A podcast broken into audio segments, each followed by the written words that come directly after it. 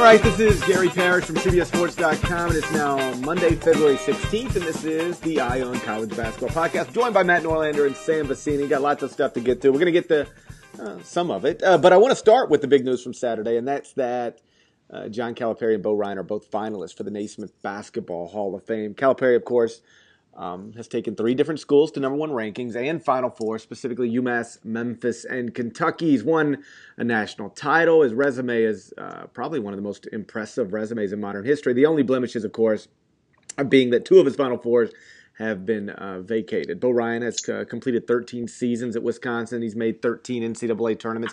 Never finished worse than fourth in the Big Ten. He's about to win his fourth Big Ten title.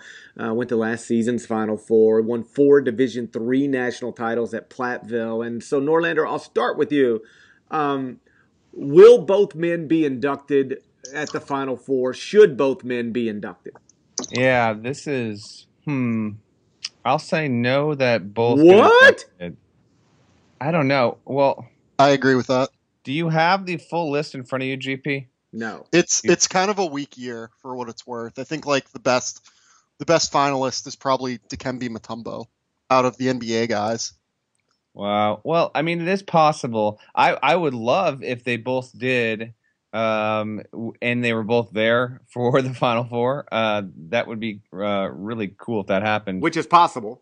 It is. It's definitely possible because both are on track, obviously, to get number one seeds at this point. Mm-hmm. Um, and the crazy thing, You could actually argue that they're, they're the two most overwhelming teams at this moment. Is that Oh, fair? Yeah, yeah. Yeah. without a doubt, Right. Um, Yeah, I agree and with that. and there have been nine teams in the past uh, 34 years, basically, that have started 25 and 0, and this Kentucky team is one of them. And Calipari is responsible for 33% of those teams, which is just nuts because UMass did it in 96, Memphis did it with Derrick Rose in 08, and now Kentucky's done it. Um, both are deserving. Both are going to get in. First time, I don't.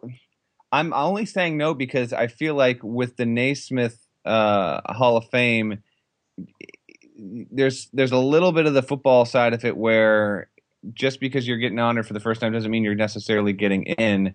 Um, and with Cal, for whatever reason, I feel like he might still be seen as young enough. He hasn't. Uh, this is not my opinion, but just in general, with the two vacated Final Fours, there might be a sense that he has to wait another year or two before it happens. Yeah, I, I get that. I don't understand making people wait if you Neither do if, I. If you already like baseball does this. I don't Oh, understand. baseball's the baseball's the worst with this actually. It just it's it's ridiculous. Like it, i if you don't think somebody belongs in the final in the Hall of Fame, by all means, don't put them in the Hall of Fame. I'm not trying to debate that. It's it's a subjective deal for a lot of people. But if you go, yeah, a Hall of Famer, but not right now, maybe in a couple years. Like, what does that even mean? I don't like. I'll never understand that. And so, um, I I suspect that there'll be some pushback on John because of the vacated Final Fours and his just reputation in general. Whether it's fair or not, it's there. It exists. And um, I guess let me ask you this, Sam. Do you care about that? Should people care about that? Should people look at John Calipari and go, obviously great, obviously accomplished, but two vacated Final Fours, and I'm not putting that in the Hall of Fame? Does that matter to you? Should it matter to mm. people? I don't think so. I mean, you have a guy in Spencer Haywood who's up with him who, you know, like did he was like a drug addict essentially and while he was playing professional basketball. And like that's That's fine. impressive, actually. On another, Yeah, you know, and like that's hard to do. It's hard to Yeah, be a drug. Like, addict it's and be totally awesome at okay. basketball. I mean, I, I don't fall as far as like the Peter King thing where he's like totally ignoring the Darren Sharper case. Yeah, that's as far as like his as far as Darren Sharper's candidacy for next year. But at the same time, like with someone like John Calipari, where the issues off the court like aren't really that vast, you're talking about like vacated Final Fours due to impermissible benefits. Like I don't I don't really care about that. Like that's that is what it is. John Calipari is absolutely a deserving candidate for the Final Four. He should probably get in this year. The guy that I was a little bit more skeptical on until reading up on his Platteville days was Bo Ryan. Right. I was I was kind of shocked that he got nominated after only like like you said I think 13 this is his 14th year in Wisconsin. Um you know I I I just like didn't really understand that he had 730 wins. Um all of these great successful teams that were uh, that won four national titles or whatever. Um, but I, I can see the committee holding him off for a year too just because you know he's only been a Division One coach for 14 years. He only has like what maybe maybe 300 wins at Wisconsin, somewhere in that area. Yeah. Um, here, yeah. Here's your Here's- your candidate list. You have You got it? JoJo White, Dikembe Mutombo, Lisa Leslie, Kevin Johnson, uh, Spencer Haywood, Tim Hardaway among the players, and then you have Leta Andrews uh, and Robert Hughes, who are high school coaches, and then Dick Bavetta is a referee, and then your college and NBA coaches are Calipari, Ryan, and Bill Fitch. Bill so- Fitch. My That's- guess is that Throwback. Yeah, my guess is that um, I think JoJo White should get in. I think that Kevin Johnson should get in. Mutombo should get in. Uh, all the players are deserving, and my guess is only one of the two college coaches gets in. Whether it's Calipari or Ryan, I don't know which one. I guess I would say this, like you know, Mutombo belongs in the Hall of Fame. I, I guess K, KJ does as well. I don't think KJ does. I don't know. Okay, here's my point. None of those guys had the impact on college basketball of John Calipari and arguably of Bo Ryan. I mean, had the impact on professional I- I'd basketball. agree with that Yeah. regarding Calipari. Like, like, like the impact that Kimbe Mutombo had on the NBA is dwarfed by the impact John Calipari's had on college basketball and and arguably agree Bo. Ryan. And so that that would be my whole thing. And just to the um the vacated Final Four stuff because this is going to come up. Like this will be your um you know uh, first take slash talk radio debate as this stuff is gets a little uh, closer and people run out of stuff to, to argue about. Should John Calipari be in the Hall of Fame with vacated Final Fours? Um, Jim Boeheim's got NCAA troubles. He he's in. Larry Brown has had NCAA troubles and like it, it has them right now. He's in. Roy Williams is going through it right now. He's in. Tark. Tark. Tark is Yep. in. Coach K should have had NCAA issues because of Corey Maggette and or Lance Thomas. Like either one. Right. It, like if Marcus Camby can get you in trouble at UMass, Corey Maggette ought to be able to get you in trouble at Duke. If if um, you know if Marcus Camby can get you in trouble at UMass, uh, Lance Thomas having like uh, you know hundred thousand dollars worth of jewelry ought to be able to get you in trouble at Duke. the, the NCAA just just you know smooth let it slide for whatever reason. I, we don't need to debate that again, but Right. Um, so as long as we acknowledge everything I've just said in the past sixty seconds is true, um, then like holding like holding another a, a totally different guy out because of vacated Final Four seems a little. si- uh, Forget whether it seems silly. It's obviously it seems silly and is obviously hypocritical, right? I mean, would anybody argue with that? Yeah. No, I would agree I with that think, entirely. To me, the only like I think Cal is number two. Lisa Leslie is like an all-time ridiculous player at the at the Yeah. you know college and pro level as a female player. Uh, in terms of you know, she is one of what five household women's basketball player, household names for women's hoops players ever. Yep. Lisa Leslie, yeah. Shoni Schimmel. No, don't even go there with Shoni Schimmel. She is okay. She is so good. Shoni Schimmel's got a good decade ahead of her Hey, before Shoni anyone Schimmel knows who showed up Shoni well in that Schimmel is. celebrity game. Dude, I've been knowing about Shoni Schimmel for a while. We She were- was gunning in that celebrity game. Dude, there, there is me and my friends who gamble. There's nothing really to gamble on in the summer except for um, baseball or the WNBA. So, like, I I'm not even joking. I have the WNBA league pass. Yeah. Oh my god. Sam, Sam was not with us in Vegas last year. Oh, what did I tell you? How much money did I I win? How much this money did I win on the on the uh, Phoenix Mercury and the and the Minnesota Lynx back to back? exactly. Everything I lose at the blackjack table, I just make it up on the Phoenix Mercury and the, and the Minnesota Lynx.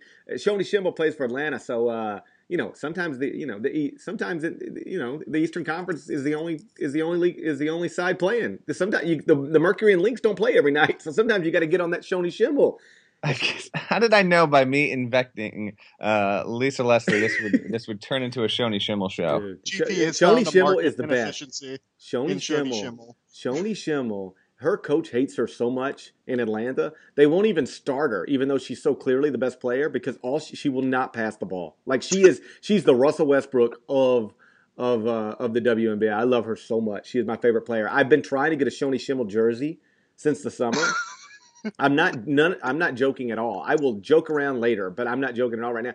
You can't get one because she's um she's of Native American heritage, and so she's become like this this Native American phenomenon. Like you know, in terms of like she has a huge following, and um so the like it literally since summer you you go on WNBA website or the Atlanta website, any of the websites, the only thing available is a double XL. You can't get anything normally that's that's for a normal sized human because it's all completely sold out. But I would, I would, I would kill somebody for a Shoni Schimmel jersey. Well, you know what? You get that double XL, you got yourself a Shoni Schimmel blanket. I will have it. You know what? I'll take, a, I'll take a Shoni Schimmel blanket at this point. All right. So what were you saying? Anyway, I just wanted to talk. I was just Shoni saying, Calipari should definitely be in this year. You need 18 to 24. There's no minimum like the Pro Football Hall of Fame where they got to get in at least five every year, and it might be five and only five. I, I can't quite remember, but anyway.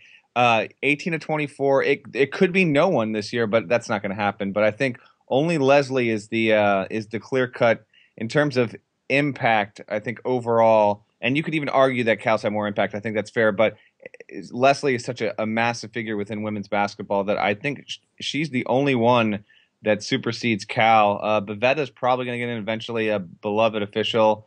Hardaway, I would put in. Um, but yeah, I, basically it would be terrific if this happened, and they were both both you know Bo and Cal were at the Final Four, and for Cal it would be um, pretty momentous. Just you know, we discussed this plenty on Friday actually before we even knew this was going to happen. Um, what it would mean to him to get that kind of honor, and uh, you know that's another certain level of acceptance within the game, and to think about what John Calipari was perceived as, you know as he left the Nets and went to Memphis and to what he's done since then is pretty remarkable. Do we have a date that we know where Shoni Schimmel will be eligible for the Hall of Fame for the first time?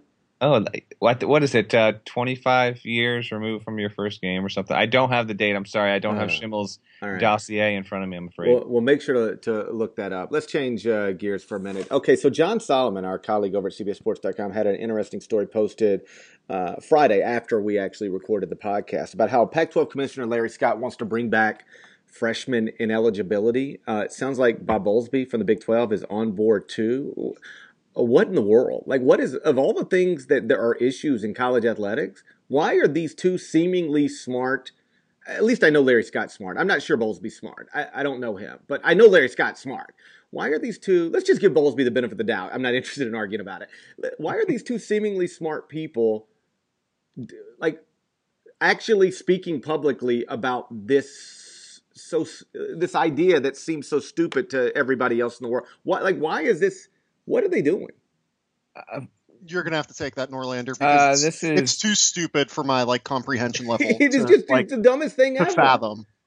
It's the yeah. most random WTF story I think I've seen at the college level in basically since they were debating whether to go to 96 or not. And that was more intentional, let it leak to the public, see how reaction was. Yep. This can't be the same thing because there's no way college sports benefits and I mean we are uh, we are just so far removed from this even I mean the toothpaste is out of the tube the horses have left the barn this is not going to happen I don't see how they think this could possibly uh, be voted into effect work on any sort of level um, college basketball would be damaged uh, uh, not beyond repair, I guess, but I mean, it was considered ridiculous even in the early 70s late 60s when this was still customary and freshmen played on JV teams and only got three years of eligibility.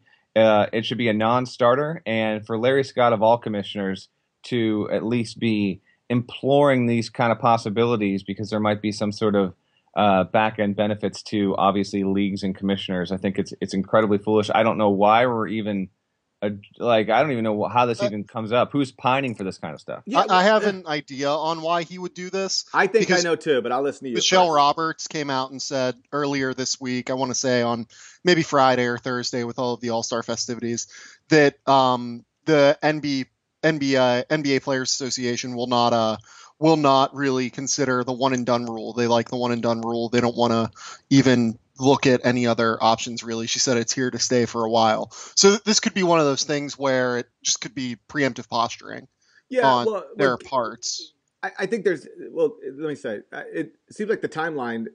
Uh, Larry Scott would have um, suggested this before she even said that. So I don't think it's necessarily a reaction to that, but it seems to me like they've decided that the one and done player is a problem in college athletics and let's be more specific in college basketball uh, and so um, you know if we will make them ineligible which is code i think for they can go do something else. If you don't genuinely have an interest in, in college, then we don't want you in college. And so there's just no scenario where Jahlil Okafor is going to go to Duke for a year and, and sit out before entering the NBA draft. It, it, it would be it would be it would be stupid for him to do. Like no no reasonable person would advise it. So basically, what they're saying is we're going to keep the Derrick Roses and the Jahlil Okafors and the uh, you know Kevin Durant's and the you know Greg Odens and the you know Jabari Parkers and Andrew Wiggins, we're going to set up a system that prevents them from coming to school.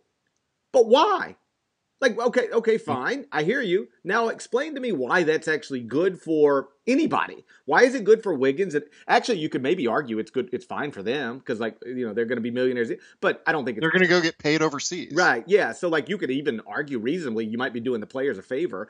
But, like, what is the point? Like, who are you hurting really? And what are you accomplishing actually? I bet you even somebody as smart as Larry Scott couldn't intelligently answer those questions. Who are you?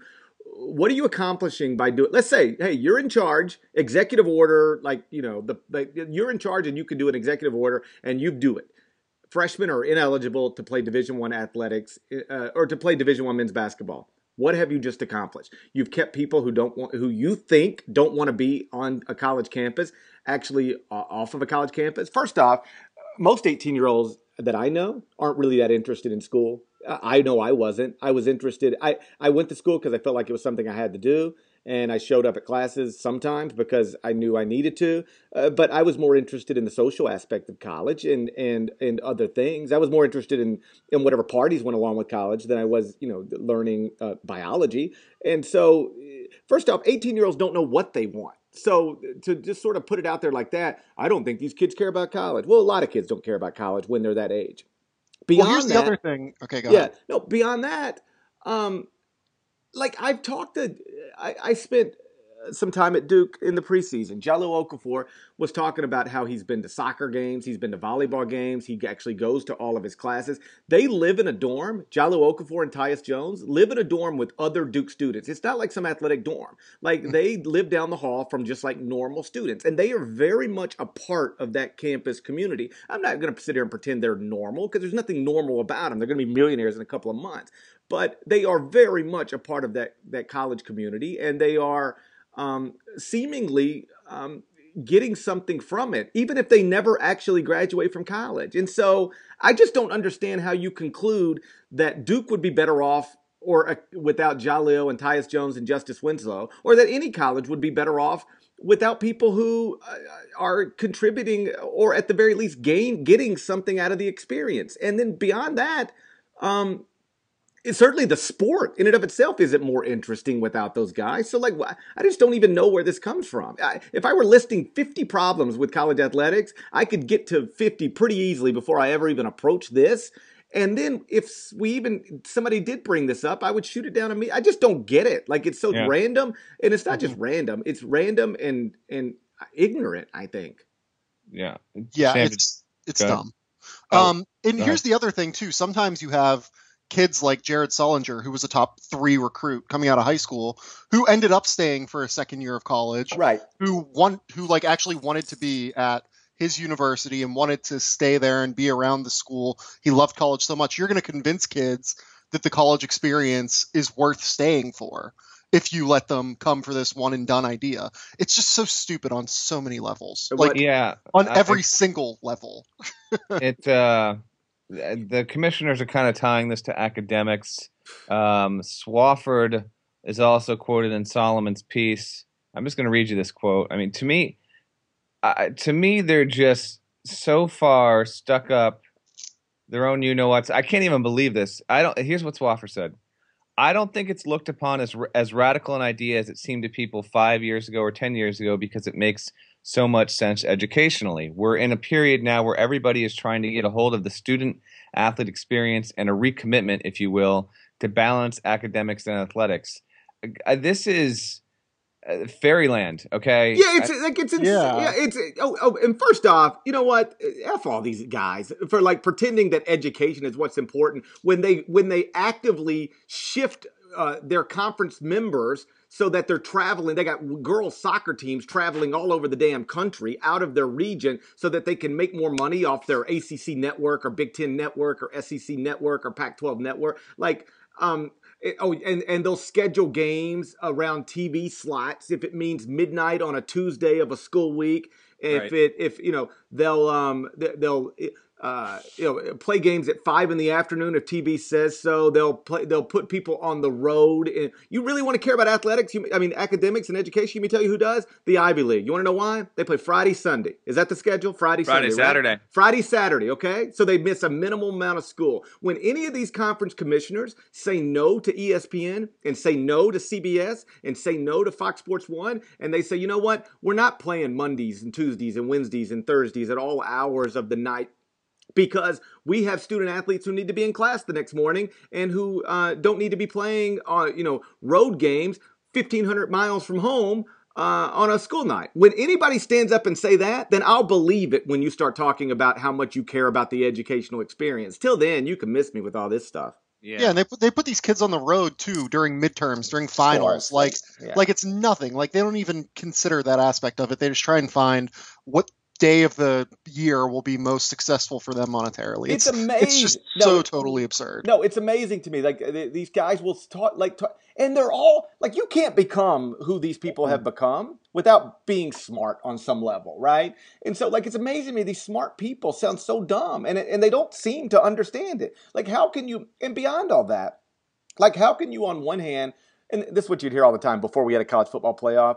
Well, it would ruin tradition. You know what ruins tradition? Taking Texas A&M out of the Big 12. Like that ruins tradition. You know, taking Nebraska out of the Big 12. I mean, that that ruins like when do, when do we like you care about tradition there but not over here. You care about education here but not when ESPN wants to do a 24-hour marathon and make you play at, at make your your your student athletes play at 5 a.m. Why don't you care about education then? You know, why you know, how can you travel somebody across the country for a non-league game made for television, you know, on, you know, during finals week? Why don't you care about education then? So like unless you really want to, hey, start playing tell the TV mon- networks that you don't want their money just so that you can play on a Tuesday night or a Wednesday night or Thursday night because you care about your student athletes' uh, actual education. Once you take that move, I'll believe anything else you say about it. But until you take something like that, again, stop it already. Yeah, and and for Larry Scott, who is considered the most progressive mind at the conference commissioner level of any guy in the sport uh, in the NCAA, this would be a an extremely uh, damaging move if you were to really try and pursue and push this in in some sort of significant way, um, because it's retroactive in its nature. I mean, we're talking about something that's well over 40 years old since it was abolished. This freshman ineligibility rule. I don't see it happening. It won't But happen. to but for it to No. have gotten to this point where, where Solomon is dedicating 2,500 words and the, and it's a very good story and it's extremely well reported by our colleague and you've got a lot of commissioners in that story giving it serious thought and pontificating. Uh, it's ridiculous that it's gotten to that point, but but certainly worth addressing.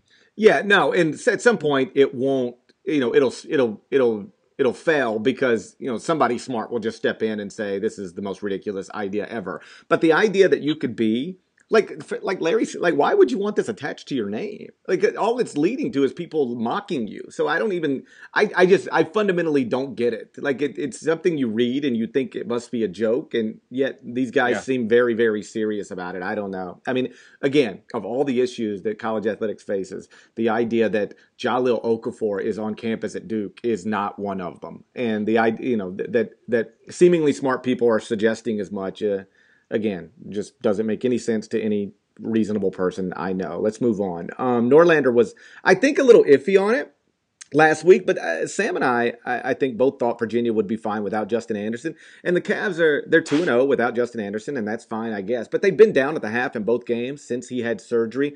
Uh, first to NC State midweek uh, in a game they ultimately won by four points, and then to Wake Forest on Saturday in a game they won by a point. So are we still cool with what we said last Monday, Sam, or, or is this obviously going to cost Virginia a game or two or three? Um, you know, like I said, their schedule is just so easy Yeah. that I don't know that it's going to cost them more than a game. I mean, it probably will cost them a game eventually, but I don't I don't know that it's going to cost them more than that just because like I said, they don't have anything really difficult until Louisville Yep. in the last game of the year. Like they have Pitt tonight at home, which is probably their toughest game outside of that Louisville game.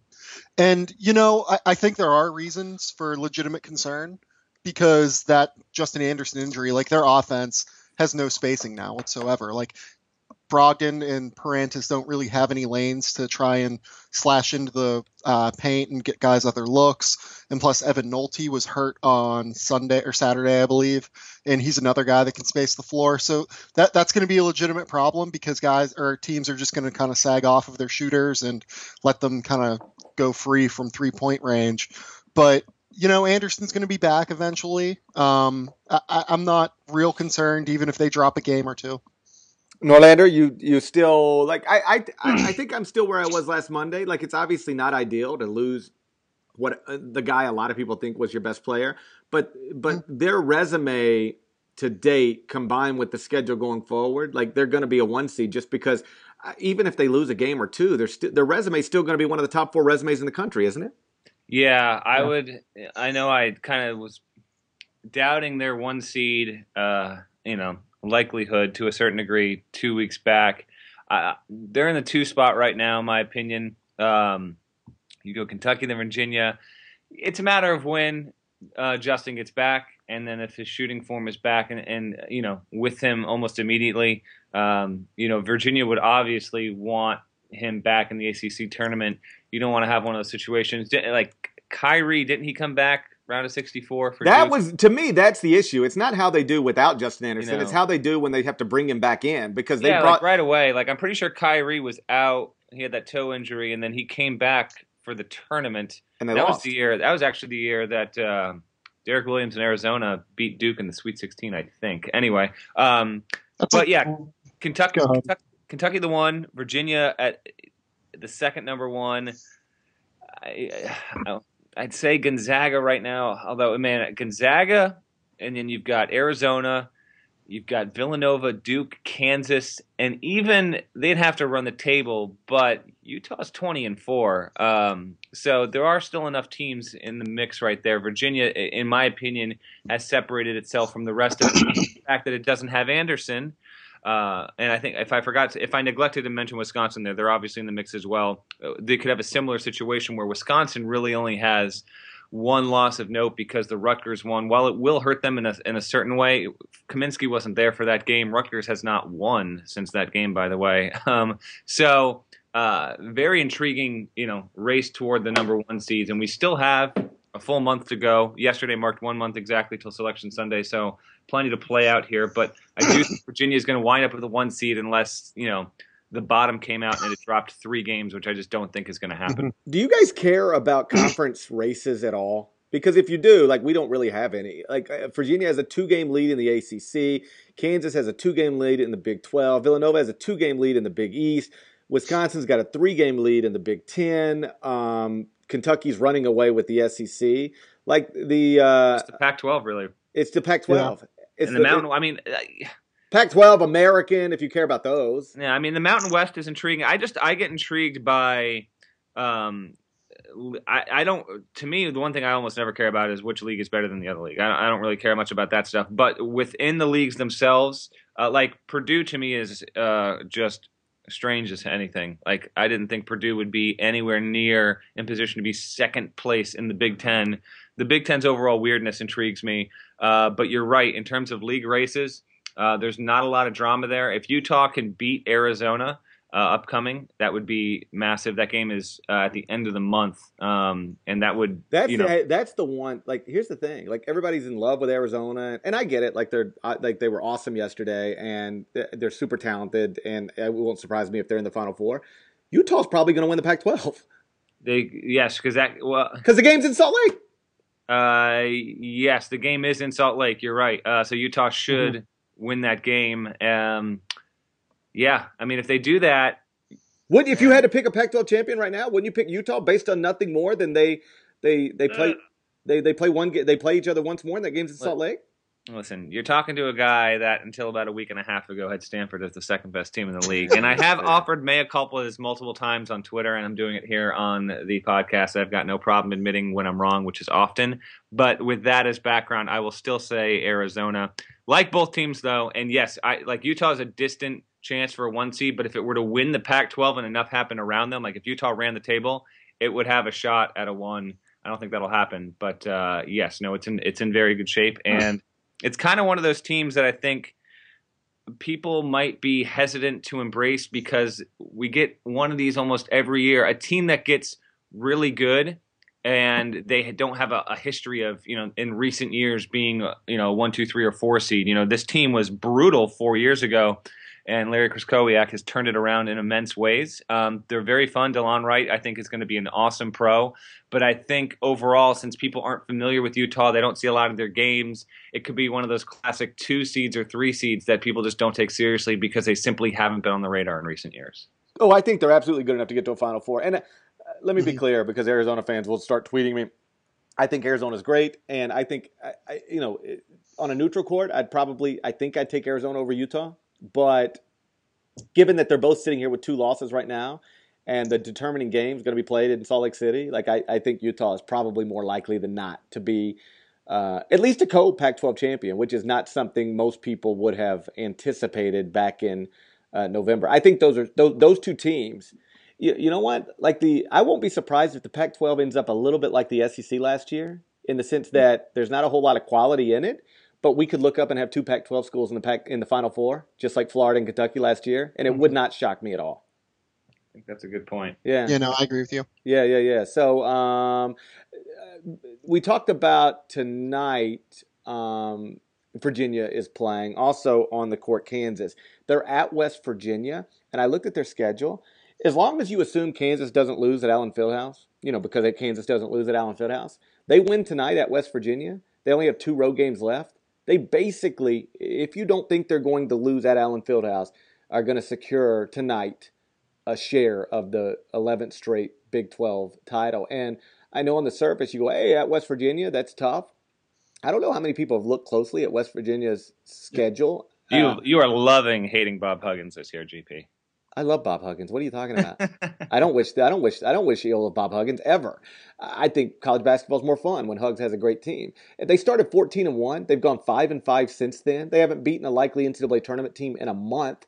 They've only, you know, their best win all year is Oklahoma. After that, it's Wofford. Uh, again, they're 5 and 5 in their last 10. One of those is a blowout loss at home to Baylor. They're coming off a blowout at Iowa State. Like they haven't been very good for a while. And it, and it, it actually you know, I don't know that they were ever very good. I mean, like, so I, I, I won't be surprised if Kansas goes in there tonight and wins. Yeah, I totally agree. I think they're going to actually. Um, that was my pick of the night in the viewers. All right, there we go. Oh, we got, wow. oh, so yeah, well, you should hey, expect good, West Virginia good, to win God, this game. I know, right? You're on a like yeah, I'm on a legendary hot streak right uh, What are you going to do the other night? Denzel hit a, you know, I went, it's not really a ridiculous shot. It was a wide open shot, but he, it's a wide open like fadeaway three. Yeah, I mean, yeah, it but was uh, what it was. It was what it was. Um, but, but yeah, still, like looking at, oh, absolutely. Oh, so wrong. um, West Virginia, though, I mean, they beat NC State earlier this year. That's a good win. They beat Wofford. They beat Connecticut. They have a lot of those like borderline wins, but outside of that, like they don't have anyone. They lost. Plus, they've lost three home games already this year to LSU, Iowa State, and Baylor. And Kansas is better than all three of those teams. I, like it, it's kind of a logical fallacy to assume that like all three, since those three teams beat uh, West Virginia at home, that Kansas can beat them at home too. But sure, Kansas is a considerably better team than uh, well West Virginia is, but they also have the ball handlers to be able to break the press, yep. and they have the rebounding to be able to kind of slow down the offensive rebounding game of West Virginia because that's how West Virginia gets all of their points basically. Yeah, um, is just off of the offensive glass and with Juwan Staten and slashing, and um, you know Kansas does have a like they're in the middle of the pack in defensive rebounding rate nationally, but you know with Cliff Alexander and I think that's going to be improving, and with hopefully Landon Lucas playing like he did on Saturday, that's going to be improving.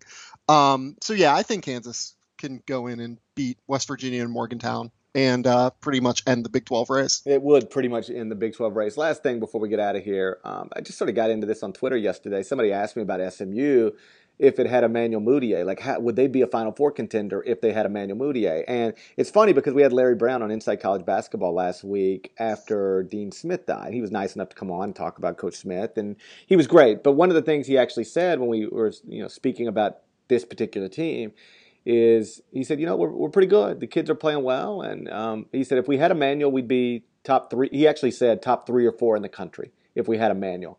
And I don't think that's really a stretch. I think, and I said Oh, this back in the offseason, like Emmanuel Mudiay could have done for SMU what Derrick Rose did for Memphis. In other words, to, you know, uh, come into a veteran roster and be that difference maker, the thing that takes you from being a Sweet 16 type of team to a Final Four type of team. And I- I'm just curious what you guys think about that. Norlander first. Emmanuel Mudiay on this SMU roster, are we talking about SMU as a top four or five team in the country? No, but we're talking about him as a top ten. Uh, SMU is twenty one and five. If they had Mudiay, let's give them. I mean, Keep in mind, for some of those losses, they didn't have Marcus Kennedy either. right. So yeah, so they win. Let's say they win over Arkansas back in November. Uh, they wouldn't have beat Gonzaga. They wouldn't have beaten Indiana. They've been swept by Cincy, so maybe give them one. So they have three losses. Yeah, they'd be in the top ten at that point. And you know, given who Mudiay is, the kind of player he is, he'd probably he would probably you would think be in the top ten for National Player of the Year consideration. Um, Oh, sure, And this would be huge for that league. The Americans just been an afterthought for most of the year, even though SMU has turned out to be pretty decent. Um, and more than decent, you know, Tulsa's been decent um, and done well in that league, but you know, Cincinnati's just okay. UConn's way down. Memphis is not doing nearly enough to make the tournament. The American could have used a team like SMU with Larry and with Mudiay to have this huge kind of year to kind of hold it up in similar ways to what Memphis did a lot of years in CUSA uh, with Cal. But he's not there. I still don't quite know how much I trust SMU. Um, if they still continue at their current pace, um, and finish out the league, win the American title, I think they'll have a decent shot like a five seed. To me, they kind of might fit the mold of a perfect 12 over 5 upset.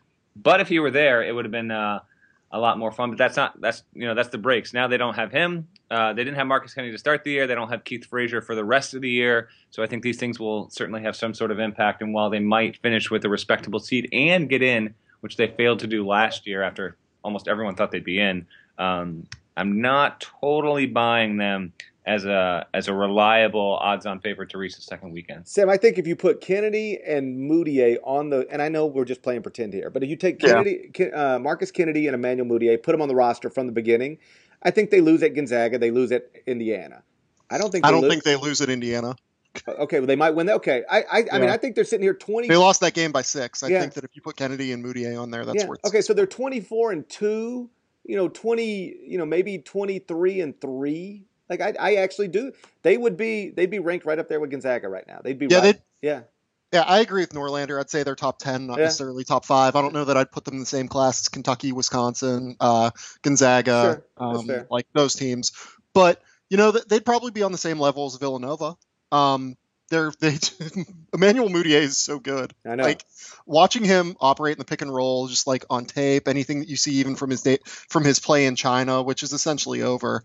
Um, he was just so good. He he knows exactly how to attack a defense. He has excellent vision. He's tall. He's going to be able to get into the lane basically against any collegiate defender due to his like blend of size and strength and speed. Like he is what we all thought Andrew Harrison was coming into college as far as being able to get into the lane at will.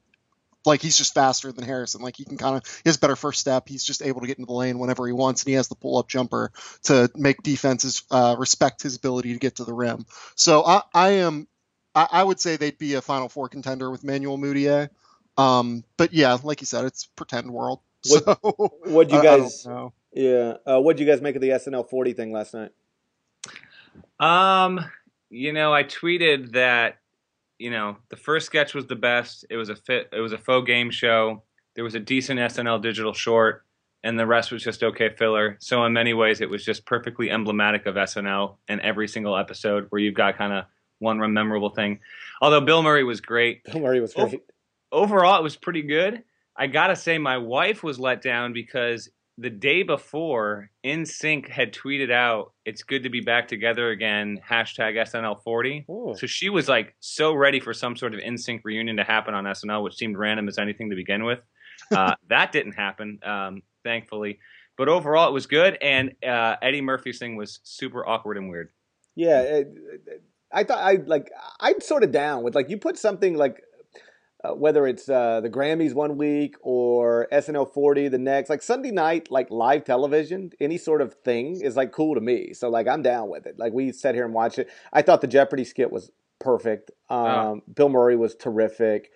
Um, and and then yeah, it had, it had some misses. The Eddie Murphy thing I think was the most disappointing. Like he he clearly didn't want any part of it. And if you're not even going to play along, like don't even show up, right? Like most of the other people came back and they played along. Like who's a bigger star than Bill Murray? And Bill Murray came back and he played along. Mike Myers played along. And I just don't get why you'd come back and then not and then just be difficult and awkward and I don't know. Like, do you know the backstory to all that?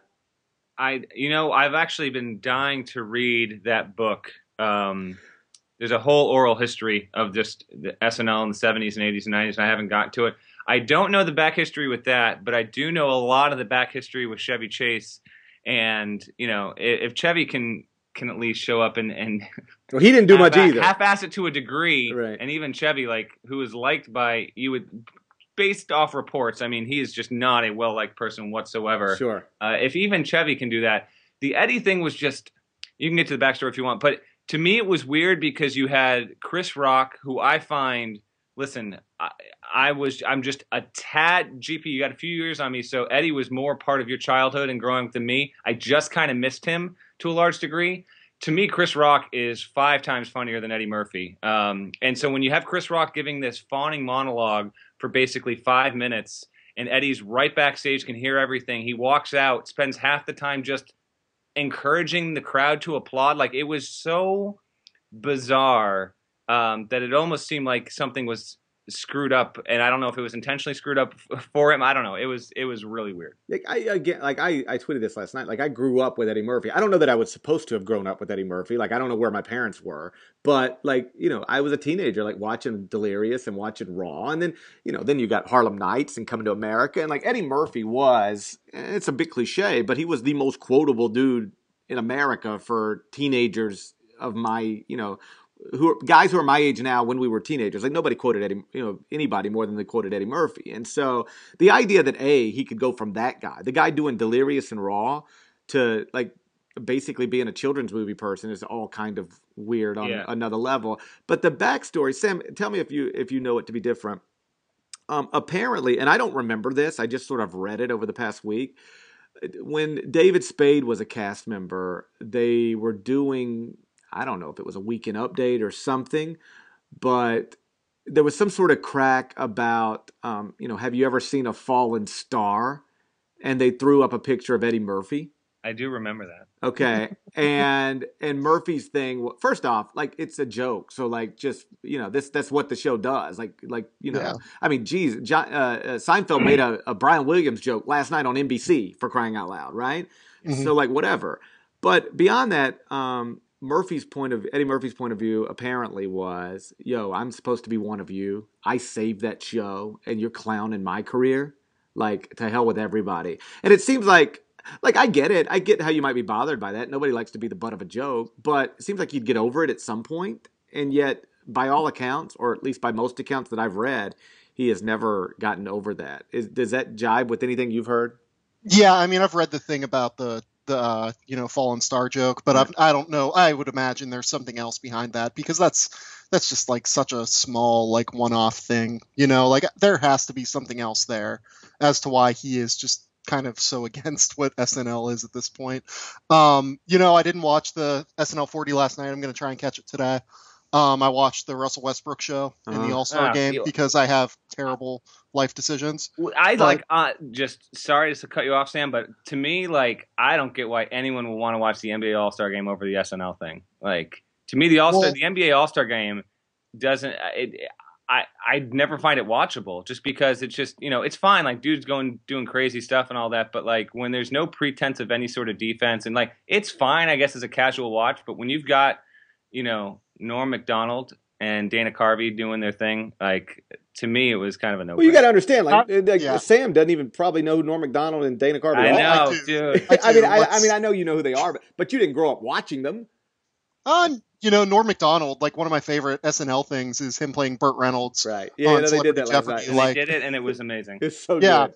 But here, here's the other thing. Like, I just went to a bar with my girlfriend, and she has friends in from Australia. So we were just like, all right, we'll go to a bar and we'll fun and watch the All Star game. So I figured, you know what, I'll, the SNL 40 thing, I can catch it.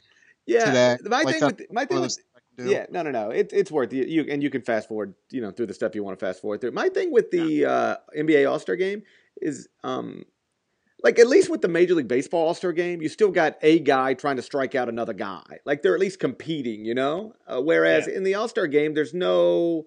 Um, they're not really competing. They're just like seeing who can who can get going, who can like. It's not. It's Someone not, should have told Russell Westbrook that. I know, last no. I know, I know. he got going.